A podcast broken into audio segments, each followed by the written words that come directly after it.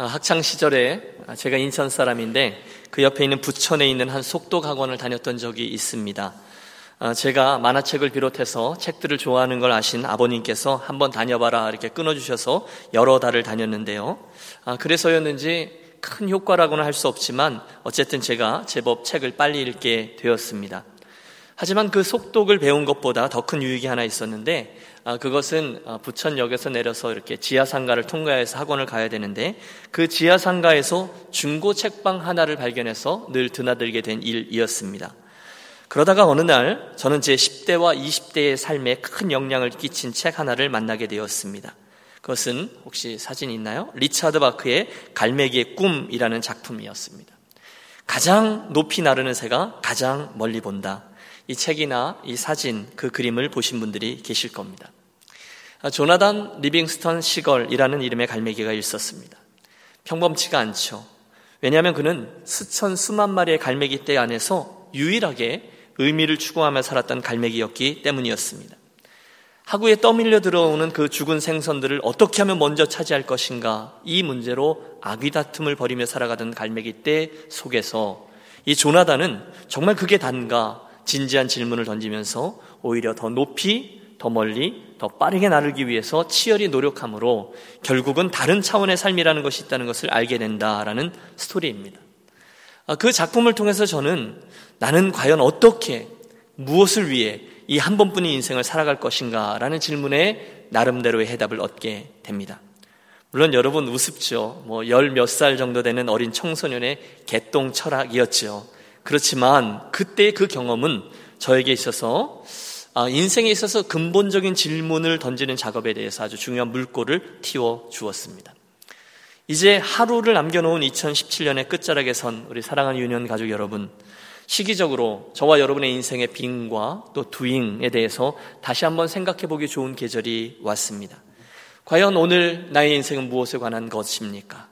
나는 내 인생을 들여서 결국 무엇을 하려 하고 있습니까? 오늘 나는 내 인생의 목마름은 무엇을 향해 가지고 있습니까?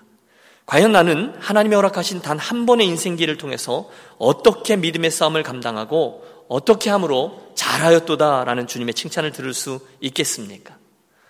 이 아침에 다른 이야기들은 최대한 절제하고 대신 이 본문에 등장하는 어떤 사람의 이야기, 한 인생 이야기를 함께 대하면서 아, 그리스도인의 인생이란 바로 이런 것이구나, 이런 것이어야 하는구나, 우리 성경적인 해답을 찾아보겠습니다.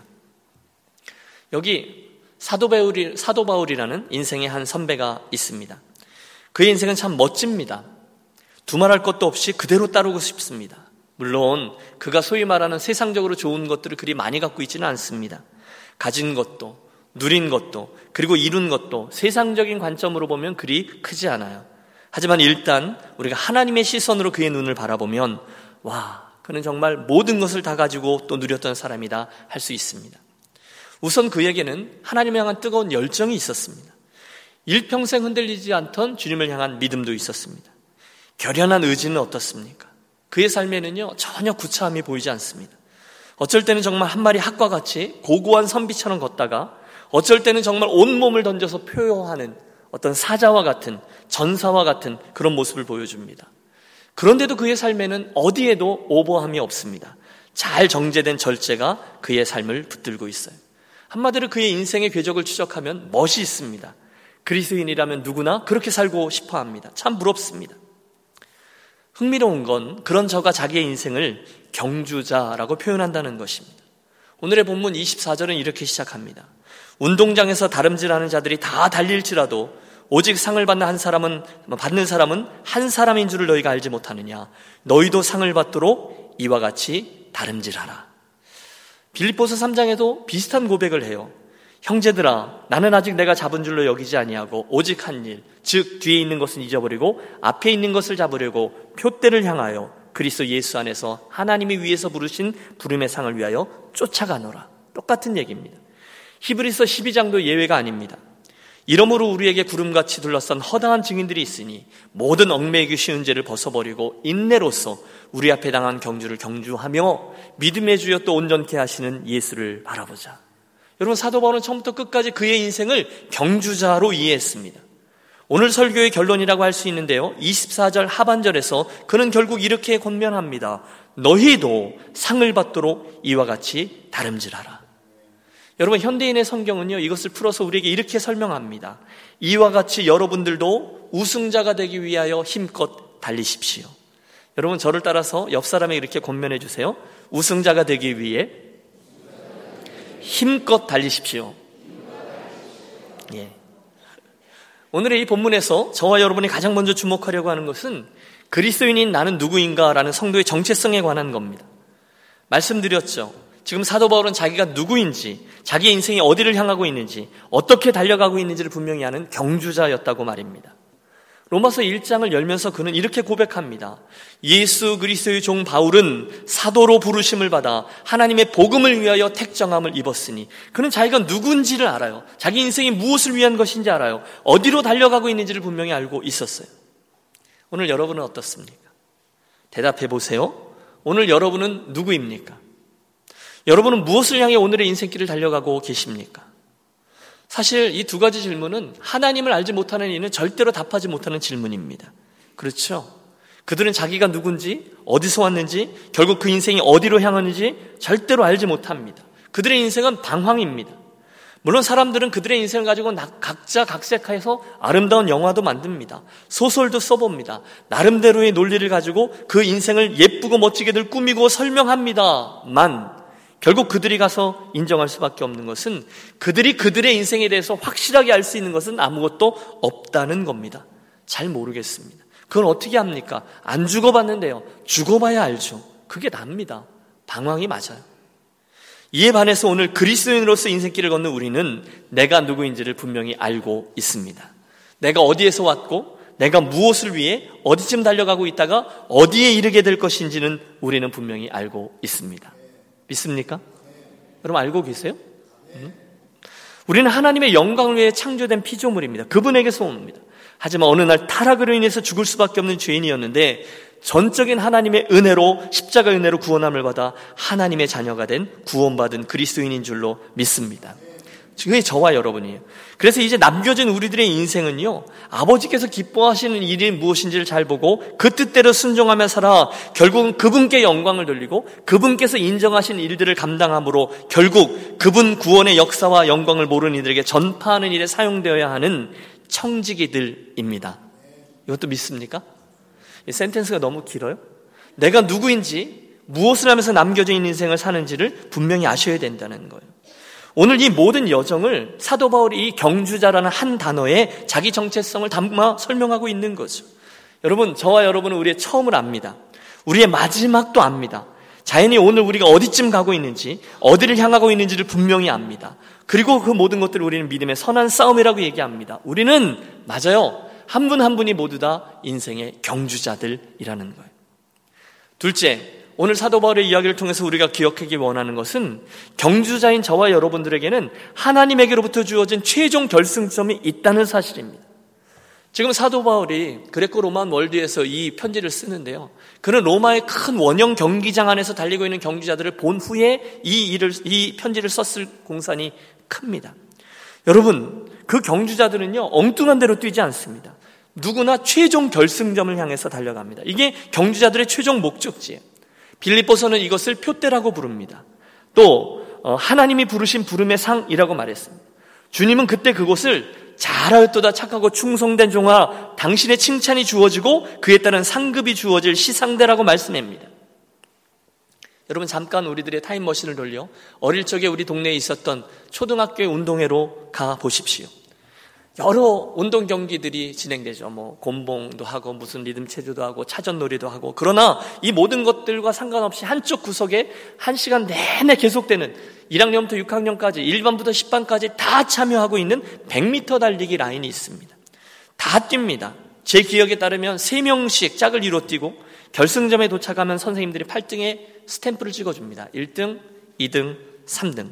그리고 저쪽에 가면 그 스탬프대로 상품을 나눠줍니다. 상품은 똑같습니다. 6년 내내. 공책, 연필, 지우개. 그런데도 그거 하나 더 받겠다고 죽어라 열심히 뛰었던 기억이 납니다. 그런데 오늘 말씀에 의하면 우리의 인생이 그와 같다는 거예요. 우리들의 인생 경주에도 최종 결승점이 있어요. 거기에 상급이 준비되어 있다는 거예요.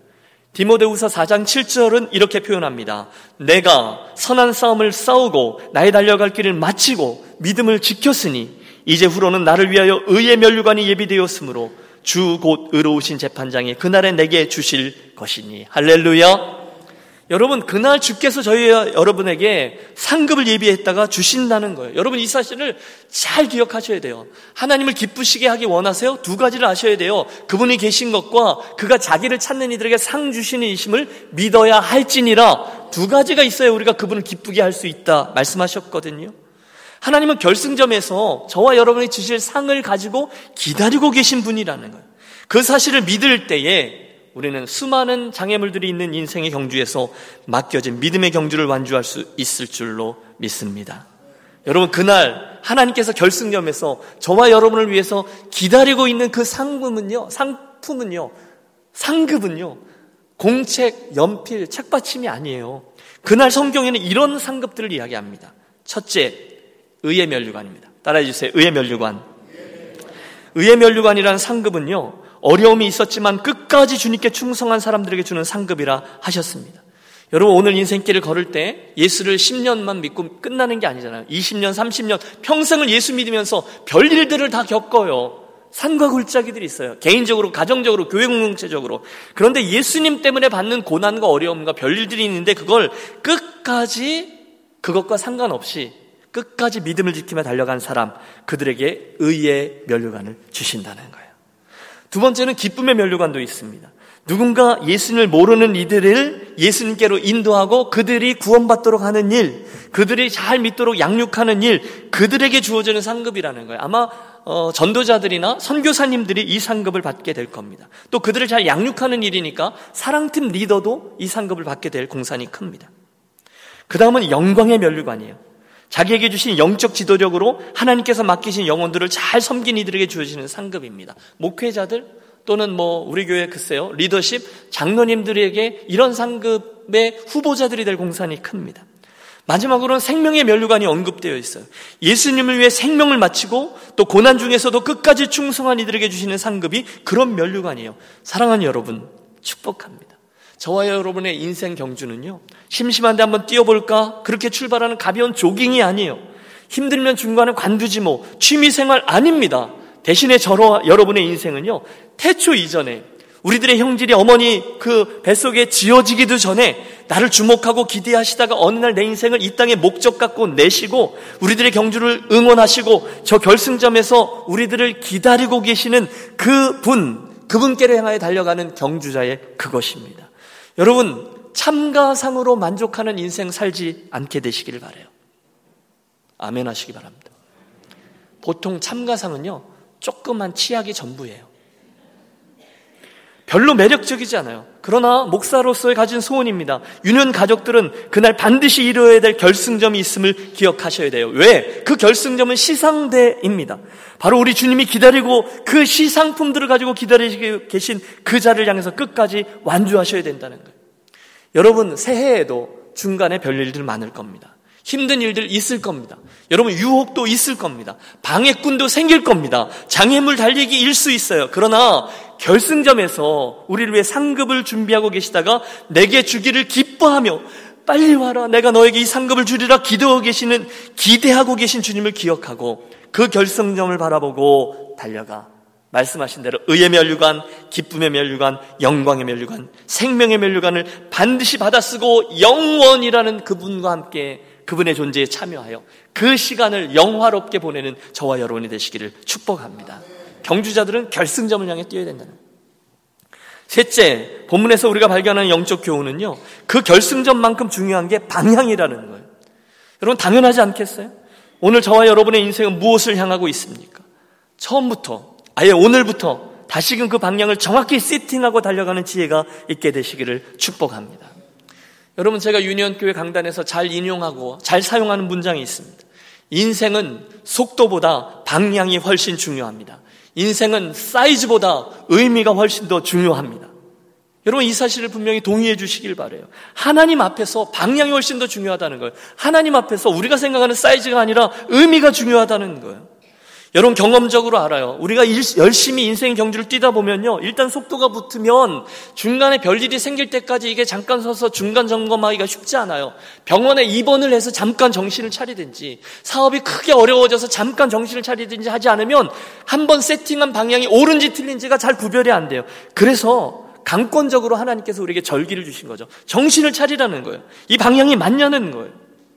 오늘의 본문 26절은 경주자의 경주에 대해서 이런 표현을 씁니다. 다름질하기를 향방 없는 것 같이 아니하고 향방 없는 것 같이 방향이 없는 것처럼 대충 뛰지 않는다는 거예요. 오늘 내가 왜 살고 있지? 나이와 상관없어요. 오늘 내가 무엇을 향해 뛰고 있지? 오늘 내가 왜 예수를 믿고 있지? 오늘 내가 왜 이 일을 하고 있지? 오늘 내가 왜 유년교회를 섬기지? 결국 내가 뭐 하자는 것이지? 향방이 분명해야 된다는 거예요. 운동의 꽃은 뭐니 뭐니 해도 제일 마지막에 있는 대표 주자들의 릴레이 경주입니다. 학년의 대표 주자든지 반의 대표 주자, 주자든지 여러분 그러면 막 학생들이 막 흥분하기 시작하잖아요. 천군 이겨라, 백군 이겨라. 그러다가 일단 땅 하고 첫 번째 주자가 뛰기 시작하면 앉아 있던 우리들 다 일어납니다. 여러분 뭐 제정신을 갖고 거기 앉아 있을 수 있는 친구가 없는 거죠. 막 흥분한 거죠. 결연한 얼굴로 몸을 풀던 친구들이 달려 나갑니다. 와 하고 그 뭐죠 뛰는 트랙 근처로 막 달려 나옵니다. 당연히 그 다음 주자는 더 흥분하게 돼 있습니다. 뭐 자기가 평상시 그렇게 박수갈치를 받으면서 뛰어본 적이 있어야죠. 막 신나는 거예요. 2학년 친구가. 그러면 이렇게 바톤을 체인지하고 있다가 그 다음 선수가 그걸 받고 뛰어나갑니다. 애석하게도 그 긴장감 속에서 바톤을 놓치는 친구가 있어요. 그러면 순위가 바뀌잖아요. 그러면 또 막 학생들이 막 난리가 나죠. 하지만 여러분 그것도 안타깝지만 정말 안타까운 경우는 긴장감 때문에 가슴이 콩닥콩닥 뛰는 어린 아이들이니까 이렇게 있다가 받고 뛰어야 되는데 이렇게 있다가 받고 1위로 뛰어가는 친구들이 있는 겁니다. 여러분 가끔 그런 경우가 나오는 거예요. 지금까지 너무너무 잘 뛰었어요. 하지만 순간 방향이 잘못 잡히면 결과는 참담해집니다. 걔네 1년 내내 애들한테 욕먹습니다. 인생의 방향이 그와 같습니다. 여러분, 우리 중에 열심히 뛰지 않는 분이 어디 있습니까? 여러분, 이민자들 가운데 열심히 달리지 않는 분이 어디 있어요? 하지만 향방이 중요하다는 거예요. 애석하게도 오늘날 너무나 많은 세상 사람들이 우리들에게 엉뚱한 향방들을 제시합니다. 사람들이 이걸 쫓으면 죄다 그거 쫓습니다. 이 전공이 좋다면 다 저거 쫓습니다. 한국의 취업률이 너무 형편없죠. 너무너무 젊은이들이 힘들어요. 그러니까 요즘은 웬만하면 다 고시원에 가서 공무원 시험 준비를 한다고 합니다. 얼마나 치열한지 몰라요. 요즘 가장 인기 있는 게 그런 거 아니에요. 또 어, 뭐니가 가장 인기 있고 이게 좋다 하면 저거 좋고 또 세상 사람들이 요즘 이거 입는다 그러면 다 그거 입고 더 많이 더 높이 더 크게 소유한 물질들을 줬습니다. 제가 전에 아버지 학교 영상을 보다가 마음이 찢어졌습니다. 그분이 이제 자기의 경험담을 이야기하는 거예요. 마음속에 있는 상처죠. 그분의 아버지가 그분에게 어렸을 때 그랬다는 거예요. 야, 다 필요 없어. 친구도 필요 없어. 돈이 최고야. 여러분 물론 스토리가 있겠죠. 근데 그게 그분의 가슴을 후벼 팠던 거예요. 자기는 모르게 그게 자기의 일평생을 지배하는 어떤 센텐스가 된 거예요. 여러분 오늘날 저와 여러분은 어느 방향을 향해 뛰어가고 있습니까? 물론 여러분 저와 여러분의 인생에 여러 번 기회가 있으면 다 해봤으면 좋겠어요. 이번 삶에는 이 방향을 위해서 뛰어가 보고 다음 생에는 저 방향을 위해서 뛰어가 보고 그래도 괜찮을 것 같아요. 하지만 애석하게도 저와 여러분에 단한 번의 기회밖에 없습니다. 2017년 어, 한 번밖에 못 사셨어요. 새로운 한 해 2018년 한 번밖에 안 뛸 겁니다. 그러므로 여러분 누구에게는 이 방향이 중요합니다.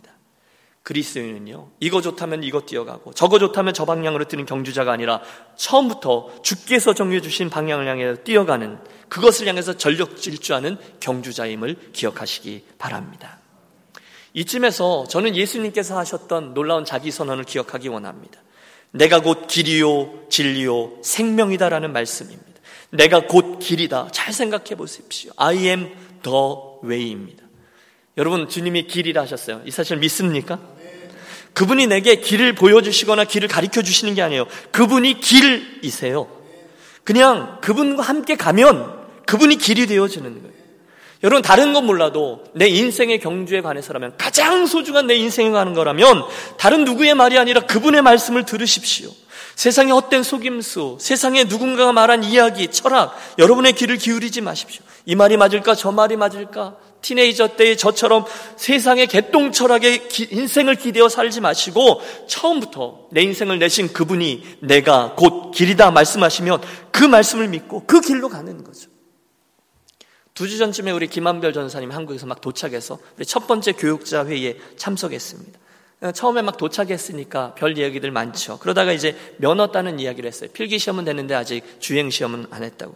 그랬더니 그 옆에 앉아있던 김수영 전사님이 말을 못해요. 자기도 처음에 미국에 도착해서 면허를 따야 돼서 주행 시험을 보러 나갔는데 차를 몰고 나가자마자 시험관이 막 소리를 지르면서 세우더래요. 그래서 딱 세웠더니 실격 그리고 내리더래요.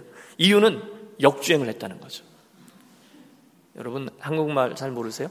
원웨이인데 일로 가야 되는데 일로 들어가 버린 거예요. 그래서 그냥 떨어졌다는 거예요.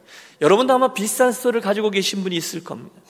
저는요, 저희들 아이들 셋을 다 면허 따는 날을 또렷이 기억합니다. 차 두 대로 가는 거죠. 거기다 데려다 주고 아이가 이제 차를 갖고 그 시험관하고 딱 출발하는 걸 지켜봅니다. 그래 한 10분쯤 있으면 시험을 다 보고 애가 들어와요. 근데 들어올 때 보면 이게 붙었는지 떨어졌는지 얼굴에 다 써 있어요. 근데 첫째가 거기서 봤고요. 둘째가 봤고요. 셋째가 봤어요. 근데 뭐 한 번도 떨어지고 두 번도 떨어지고 그러는데 셋째 막내쯤 되니까 거의 프로가 됐습니다. 개가 프로가 아니라 이거를 붙여주는 제가 프로가 됐어요. 막내가 단번에 붙었습니다. 비밀이 있죠. 제가요, 이 세 놈을 다 똑같은 DMV에 가서 시험을 보게 했거든요. 그래서 몇 번을 하다 보니까 제가 그걸 쫓아간 거예요. 그래서 시험관이 어디로 가서 어떻게 가는지를 몇 번 다 해서 알게 된 거예요. 출발할 때 parallel parking 먼저 보잖아요. 그러면 처음에 이렇게 출발하면 왼쪽으로 가서 거기 하이웨이 서비스 도로가 있는데 stop sign에서 비보호 우회전하고 쭉 가다 보면 철도길 하나 건너고 신호등이 있어요. 거기서 비보호 우회전하고 그리고 좀 가다 보면 오른쪽 동네로 들어가게 돼요. 거기서 좌회전. 그 다음에 four-way stop이 두 개가 나와요. 그 다음에는 playground예요. 시속 20마일 속도를 지켜야 되고 우회전하고 좌회전하면 그 당시 제가 섬기던 교회 이수생 집사님네 집 앞이에요. 거기서 좌회전해서 쭉 나오면 Old Denton local길이에요. stop sign 우회전하면 바로 H마트가 나와요. 나와요. 그리고 쑥 들어오면 합격이에요. 여러 번 해본 거예요. 그러니까 바보가 아닌 다음에야 이거 몇 번 연습시키니까 그대로 붙은 거죠.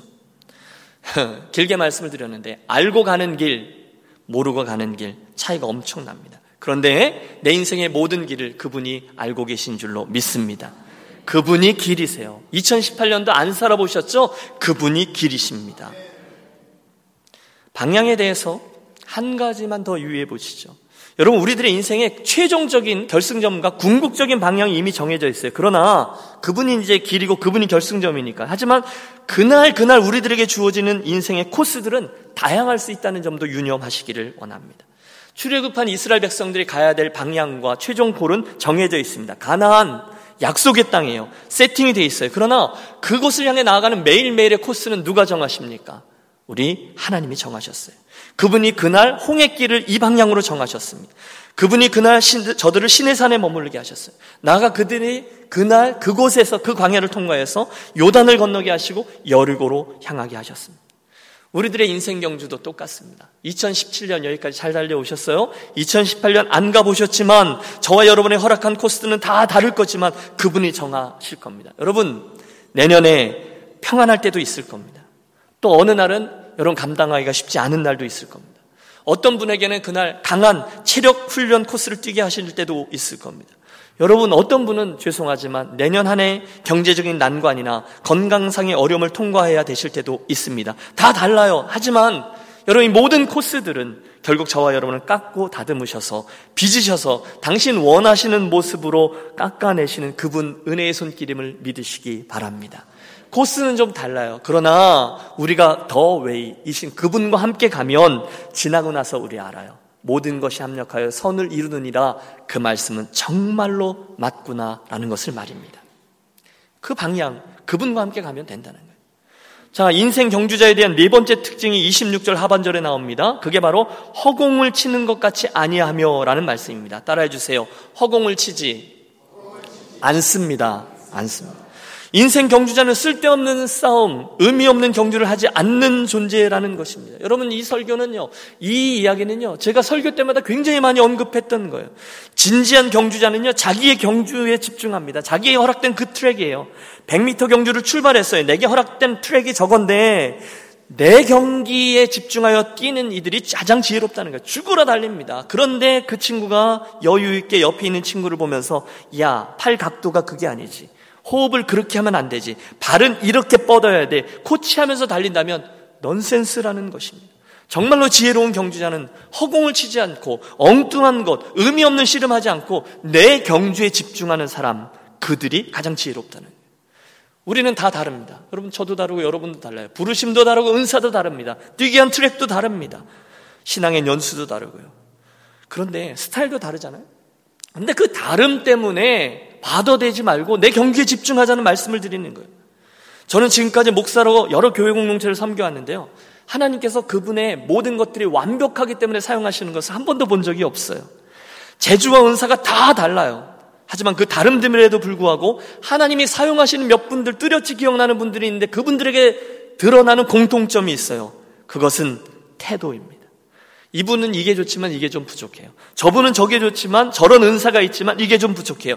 그런데 그건 하나도 문제가 되지 않아요. 오히려 하나님은 그 부족한 부분들이, 분들이 오히려 태도예요. 하나님 앞에 반듯하고 진실되고 하나님을 사랑하고 하나님께 충성한다면 그 태도를 보시고 당신의 놀라운 일에 그분들을 사용하곤 하세요. 오히려 모자란 분들을 더 사용하시는 이가 하나님이시잖아요. 여러분 이걸 이해하면요. 우리는 옆에서 뛰고 계신 다른 분들에 대해서 이렇게 저렇게 시기하거나 질투하거나 훈수하거나 채점하거나 하지 않습니다. 저분이 내가 생각하기에 좀 다른 방식으로 뛰더라도 저분이 내가 섬기는 방식이 아니라 다른 방식으로 주님을 섬겨도 이분이 내가 옳다고 생각하는 방식으로 뛰지 않아도 여러분 절대로 거슬려 하지 않습니다. 존중합니다. 각자의 코스가 있음을 믿기 때문이에요. 굉장히 어리석은 사람들이 남들이 이렇게 뛰는 것 같고 뭐라 하고 다르게 반응하는 것 같고 뭐라 하고 그것 때문에 내 섬김의 성격을 결정해 버리는 사람들도 있어요. 누구 때문에 나는 누구 때문에 당신이 이렇게 하면 나는 어리석은 사람입니다. 요한복음 20장에 보면 갈릴리 바닷가에서 주님이 치유하시는 역사 이야기가 나옵니다. 십자가 사건이 끝난 후에 배반했던 베드로에게 주님이 요한의 아들 세모나 내가 나를 사랑하느냐 물으시면서 베드로의 상처와 실패 그것들을 치유해 주셨어요. 그리고 나서 주님은 놀라운 말씀을 하세요. 앞으로 내가 어떤 인생을 살 거고 어떤 죽음을 맞이하게 될 거야 가르쳐 주셨어요. 베드로가 충격을 받았어요. 그래서 얘는 이제 옆에 있는 요한을 가리키며 묻습니다. 주님, 얘는요? 얘는 어떻게 되는데요? 그때 예수님의 대답은 이렇게 되어 있습니다. 예수께서 가라사대 내가 올 때까지 그를 머물게 할지라도 내게 무슨 상관이냐 너는 나를 따르라. 무슨 얘기예요? 요한 신경 쓰지 말고 베드로 내 경주나 잘 뛰어라라는 겁니다. 요한은 내가 신경 쓸 테니까 너는 내 인생에 허락된 코스를 잘 감당해라. 그 얘기예요. 몇 년 전에 영화에 이게 다른 대사로 나왔잖아. 유명해요. 너나 잘하세요. 그 얘기입니다. 예수 믿는데 내 인생의 경주에 집중하는 이가 지혜롭다는 거예요. 사랑하는 여러분, 엉뚱한 싸움 하지 마세요. 저분이 왜 저렇게 주님을 섬기냐고. 저분이 왜 저 스타일대로 주님을 저렇게 섬기냐고. 나와 상관, 나랑 스타일이 맞지 않는다고. 여러분 어리석은 사람이에요. 내년에 그런 얘기하는 분 한 분도 안 계시길 바래요. 저분이 저런 거 하기 때문에 나는 이거 안 합니다. 여러분 그러지 마십시오. 주님은 갖고 절대로 상관하지 않았어요. 나에게 허락된 그 경주를 잘 뛰느냐 아니냐 그것 갖고 하라는 거예요. 왜? 인생이 짧거든요. 왜? 여러분 얼마 안 남으셨거든요. 짧은 인생 얼마 안 남았어요. 그 인생을 뛰는 그 기간에 내가 어떻게 주님을 섬기며 뛰었는지가 저와 여러분의 영원이라는 존재 방식과 성품을 성격을 결정짓는다니까. 그렇다면 남겨져 있는 얼마 안 되는 내 인생을 어떻게 뛰느냐, 어떤 트랙을 어떤 자세로 뛰느냐가 가장 중요한 거예요. 내가 하나님의 말씀대로 사느냐 아니냐, 내가 그분이 기뻐하시는 열매를 맺느냐 아니냐, 내가 그분이 말씀하시는 코스대로 뛰느냐 아니냐, 그 싸움을 잘 감당하세요. 남들 어떻게 뛰는지는 뭐라고요? 너나 잘하세요. 공동체성을 무너뜨리자는 얘기 하는 게 아니에요. 주님 앞에서 각자의 트랙을 뛸 때 내 인생을 최선을 다해서 뛰자는 거예요. 다른 이들의 섬김 때문에 내 섬김의 스타일을 결정짓지 말라는 거예요. 가장 어리석은 사람이. 우리는 오늘 본문에서 각자의 인생 경주를 달려가기 위한 네 가지 비결을 살펴보았습니다. 내가 누구라고요? 경주자라는 것입니다. 인생의 경주에는 무엇이 주어져 있어요? 결승점이 있다는 거예요. 셋째, 그러므로 향방 없이 달려가면 안 된다고 말씀합니다. 네 번째, 인생의 경자는 그러므로 쓸데없는 씨름, 허공을 치는 싸움을 하지 않습니다. 잘 염두에 두십시오. 그리고 나서 주어지는 마지막 교훈이 25절에 주어집니다. 우리 함께 25절 합독합니다. 이기기를 다투는 자마다 모든 일에 절제하나니 그들은 썩을 승리자의 관을 얻고자 하되 우리는 썩지 아니할 것을 얻고자 하노라. 아멘. 무슨 뜻입니까? 하물며 이 세상의 영광을 얻고자 하는 자도 그렇게 열심히 달려가는데 하물며 영원한 상급을 바라보고 달려가는 그리스도인들이 대충 달려가서야 되겠느냐? 모든 일에 절제하면서 삶과 주의를 기울여 열심히 도전하라는 말씀입니다. 가끔 다큐멘터리 이런 데 보면 마라톤 경주자나 또는 운동 선수들이 그 경주에 참여하기 위해서 개체량 통과하기 위해서 얼마나 열심히 노력하는지를 우리 봅니다. 가슴이 사무치도록 굉장히 열심히 노력합니다. 심지어 세상에 주는 그 메달 하나를 위해서도 그렇게 절제하면서 달려가는데 하물며 영원한 상급을 바라면서 달려가는 너희가 대충 살아서 되겠느냐는 거예요. 구경꾼처럼 살아서 되겠냐는 거예요. 남들 뛰는 거 박수 치면서 응원하는 것 같고 되겠냐는 거예요. 아니에요. 내가 경주자라는 거예요. 사도 바울의 얘기는 바로 그 얘기입니다. 그 일을 위해서 모든 일에 절제하라는 거예요. 자기를 저 복종시키라는 거예요. 규격하면서. 자기를 절제하며. 왜? 경주자니까요. 사실 여러분, 이 고린도 전서의 말씀을 쓸 때까지 사도 바울은 정말 열심히 달렸습니다. 그는 세 번에 걸친 2,000km가 넘는 그 아시아 땅을요, 그 유럽 땅을요, 두 발로 걸어 다니면서 수없이 많이 했었어요. 많은 교회들을 개척했습니다. 교회들을 위해서 목회했습니다. 힘든 일 다 경험했습니다. 너무너무 잘했어요. 그런데 그리고 나서 이 편지를 쓸 때 그는 아직도 여전히 열심입니다. 은퇴? 그런 거 없습니다. 여전히 최선을 다합니다. 계속해서 갈고 닦습니다. 이유는 하나입니다. 27절 보십시오. 내가 내 몸을 처복종케 함은 내가 남에게 전파한 후에 자신이 도리어 버림을 당할까 두려워함이로라. 중요한 점이 하나 발견됩니다. 그의 안에 거룩한 두려움이 있다는 거예요. 부담감이 있어요. 남에게 전파한 후에 도리어 자기가 버림을 당할까봐 두려워함이로라. 여러분 저는 이게 바울에게 있어서 구원의 확신이 없었다라는 것을 의미한다고 믿지 않아요. 하지만 적어도 그가 주님께 칭찬받지 못하고 꾸중 들을 수 있는 상황이 있을 수도 있다라는 것을 알고 있다라고 믿어요. 그는 처음 된 자가 나중되고 나중된 자가 처음 된 것이 무엇인지를 알고 있어요. 그는 나중에서 출발했거든요. 그가 처음이 되었거든요. 그런데 끝까지 그 근장의 끈을 놓지 않고 있어요. 사도바리 어떻게 회심했어요? 사울아 사울아 내가 어째 나를 핍박하느냐? 정말 놀라운 충격 속에서 그가 변화되지 않았습니까? 나중된 자가 처음 됐어요. 그리고 나서 열심히 했습니다. 수많은 열매들을 맺었어요. 그러나 지금 그렇다고 해서 긴장을 놓고 남겨진 인생의 여정을 구경꾼이나 은퇴자가 아니라 끝까지 경주자로 달려갔다는 거예요. 왜요? 지금까지 그가 이루어 놓은 것들을 즐기면서 산다면 혹시나 나중된 자의 자리에 이르게 될까봐 그게 두렵다는 거예요. 저는 여러분과 함께 2017년의 마지막 날 그 모습을 배우고 싶은 겁니다. 사랑하는 여러분, 여러분의 정체성을 잊지 마세요. 여러분은요, 주님이 경주자라고 하셨어요. 여러분에게 은퇴자라고 하지 않으셨어요. 여러분에게 쉬라. 그렇게 말씀하지 않으셨어요. 하나, 둘, 놀라운 일을 경험하셨던 분이 계셨을 거예요. 하나님이다. 와, 하나님 이런 은혜를 주셨구나. 그런 경험들을 하셨을 거예요. 하나, 둘, 성령의 열매들, 놀라운 하나님의 기적을 경험하셨던 분들이 있으셨을 거예요. 아, 이젠 되었다. 그리고 나서 손 놓으면 안 된다는 겁니다. 오히려 그럴수록 우리 자신을 더 처 복종시킴으로 바울의 고백대로 자기를 복종시켜 부인하며 깨어 경성함으로 경주자의 인생 경주를 흐트러뜨리지 말고 끝까지 달려가자는 거예요. 쉽지 않아요. 힘들어요. 하, 그걸 또 내년 안에. 여러분 그러지 마세요. 그 여정 속에 하나님 주시는 기쁨과 보상이 분명히 있을 줄로 믿습니다. 더 커지는 거예요. 더 놀라워지는 거예요. 더 깊어지는 거예요. 언제까지 달려갑니까? 그 결승점에 이르러 두 손 가득 주께서 허락하신 이 놀라운 영광의 면류관들을 듣고 하나님께 영광을 들리는 날, 저도 여러분들 그 영화로운 모습으로 자랑스럽게 서는 그날에 이를 때까지 열심히 달려가는 저와 여러분이 되시기를 바랍니다. 영광의 면류관, 생명의 면류관, 의의 면류관, 그게 뭘까요? 아유, 뭐 그게 뭐 얼마나 되겠어요? 여러분, 그 면류관은요, 버거킹에서 주는 그 면류관하고는 차원이 다른 거예요. 올 한해 너무너무 수고하셨어요. 여러분 그 영광스러운 면류관은 저와 여러분의 영원이라는 시간을 좌우합니다. 수고하셨지만 격려합니다. 한 번 사는 인생, 한 번 믿는 예수. 얼마 남았을지 모르지만 그 인생의 여정 속에 최선을 다하는 선수로 이 길을 달려가시기를 주의 이름으로 부탁합니다. 언젠가 출발을 잘 하셨던 분이 계셨을 거예요. 그런데 그 경주의 어느 여정에서 만난 이런저런 일로 그건 내려놓은 채 아유 그냥 한 해 쉬지 뭐 그냥 이렇게 가는 거지 뭐 그냥 구원받으면 다 똑같은 거지 뭐 누가 그래요? 천국에만 가면 똑같은 거죠. 누가 그래요? 그렇지 않습니다. 혹시나 여러분 예수 믿다가 중간에 있었던 중간중간에 실패 때문에 하나님에 대한 그분과의 가슴 뛰는 인생에 대한 거룩한 기대감마저 놓아버린 분 아니 계십니까? 내가 더 이상 뭘 기대하겠어? 내 믿음의 길에 더 나아질 것이 없을 거야. 여러분 이게 예수 믿을 때 가장 힘든 사람입니다. 하나님에 대해서 이 믿음의 길에 대해서 기대하지 않고 예수 믿는 사람 저는 그분들이 가장 힘들어요. 그런 분들에 더 권합니다. 여러분 다시 시작하는 2018년이 되시기를 축복합니다.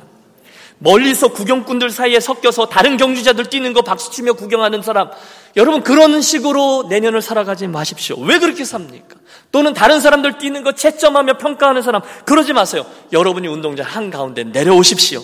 그리고 믿음의 경주를 우리 모두 다 같이 달려가십시오. 여러분 그 올림픽 경기 같은 때 개인 상도 있지만 단체로 하는 경기들 같은 거 보세요. 여러분 그 마지막 순간에 뭐 축구 경기 그러면 뭐 열 몇 명이 같이 올라가잖아요. 그때 함께 올라가서 그들이 얼마나 기뻐하며 승리를 자축하며 영광스러워하는지를 한번 돌이켜 보세요. 애국가가 울려 퍼질 때 그들의 가슴에 흐르는 그들의 눈물이 그들의 눈물을 한번 쳐다보세요. 그게 영광이죠. 하나님과 함께하는 영광. 여러분 저는 바랍니다. 우리 가운데 단 한 분도 빠짐없이 그날 예수님께서 베푸시는 시상대 위에서 그 경주자들에게 주시는 영광의 면류관들을 받아 누리는 우리 모두가 되시기를 축복합니다. 어제 오늘의 말씀을 묵상하며 준비하는데 연말이잖아요. 그러니까 옛날 티네이저 때부터 있었던 저는 기억이 교회가 놀이터였고 교회가 학교였거든요. 저는 교회가 그렇게 그렇게 좋았어요. 그래서 교회에서 있었던 일들을 다 기억해요. 티네이저 때 성탄절 전날이면 항상 모여서 맨날 밤새 올라이트 하고 선물 교환하고 그러다 성탄절 예배 빼먹고 또 막, 막년의 날에도 그렇게 하지 말라 그러는데 선생님들 졸르고 막 그래가지고 또 밤새도록 친구들이랑 놀아요. 놀거리가 많지가 않아요. 제가 생각해보면 대, 대여섯 가지의 게임 갖고 밤새 노는 거예요. 그 중에 의자 빼기 또는 방석 그 빼기 놀이가 있습니다. 이렇게 방석을 이렇게 쭉 깔아놓고 동기들끼리 막 이렇게 뭐 손잡고 남자들이 이렇게 돌다가 stop 하면 이제 방석에 딱 앉는 거죠. 그럼 별일들이 다 일어나잖아요. 뒤집어지는 놈, 발로 차내는 놈, 뭐 코피 터지는 놈. 그런데 그 포인트는 뭐죠? 하나씩 하나씩 방석을 빼는 거예요. 의자를 빼는 거예요. 포인트는 그것들을 줄여가는 거예요. 처음에는 다섯 명이 탈락합니다. 그 다음에 두 명이 탈락합니다. 의자나 방석의 숫자가 주는 만큼 탈락자가 생겨서 마지막에 남는 이들이 그 시상품을 차지하는 거예요. 여러분, 우리 모두가 그 경주에, 그 게임에 참여한 사람이라고 생각해 보십시오. 오늘 본문의 말씀을 그대로 적용해 보세요. 첫 번째 기준은요, 내가 인생을 경주자로 이해하는지, 아니면 구경꾼으로 이해하는지, 그걸 갖고 탈락시킬 겁니다. 두 번째 게임이 또 시작됐어요. 우리가 최종 결승점을 분명히 알고 있는지, 엉뚱한 데를 향해 뛰는지, 그것들이 걸러집니다. 세 번째 방석이 또 빠집니다. 내 인생의 방향이 옳고든지가 관건입니다. 딴 방향으로 뛰면 바로 탈락이에요. 네 번째 기준은 내가 그것 하다가 쓸데없는 싸움을 했는지가 기준입니다. 마지막 기준이 뭐예요? 하나님이 허락하신 그 훈련의 기준이나 또는 그 장애물들을 잘 감당하는지 아니면 불평하면서 거절하는지가 관건입니다. 여러분 하나님께서 오늘 저와 여러분이 그 기준들을 제시하시면서 한 해 한 해 그 사람들을 탈락시킨다고 생각해 보십시오. 과연 그 끝에 내년도 12월 31일에 그 게임에서 저와 여러분이 살아남겠습니까? 아니면 중간에 탈락의 고배를 마시고 말겠습니까? 살려주세요. 찬스 쓰시겠습니까?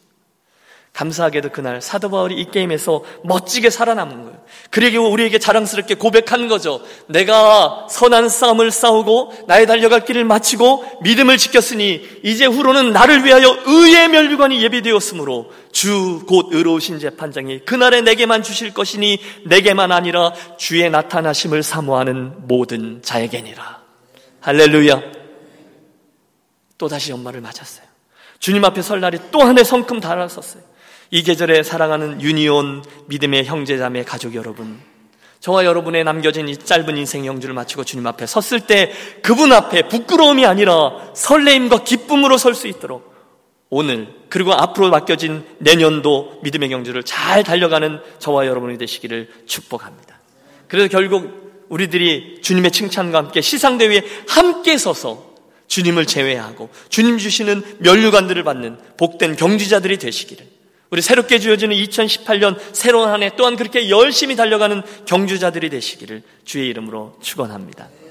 기도하겠습니다. 좋으신 하나님, 우리들의 2017년의 인생 여정을 여기까지 인도해 주셨으니 참으로 감사합니다.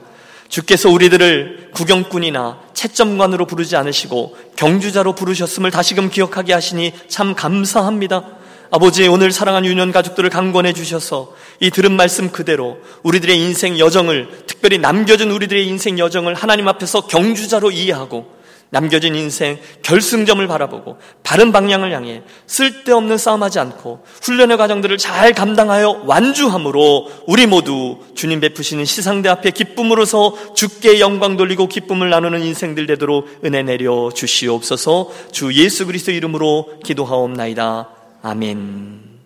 우리 함께 일어나셔서 이제 내년 안에 결단하며 찬송하겠습니다.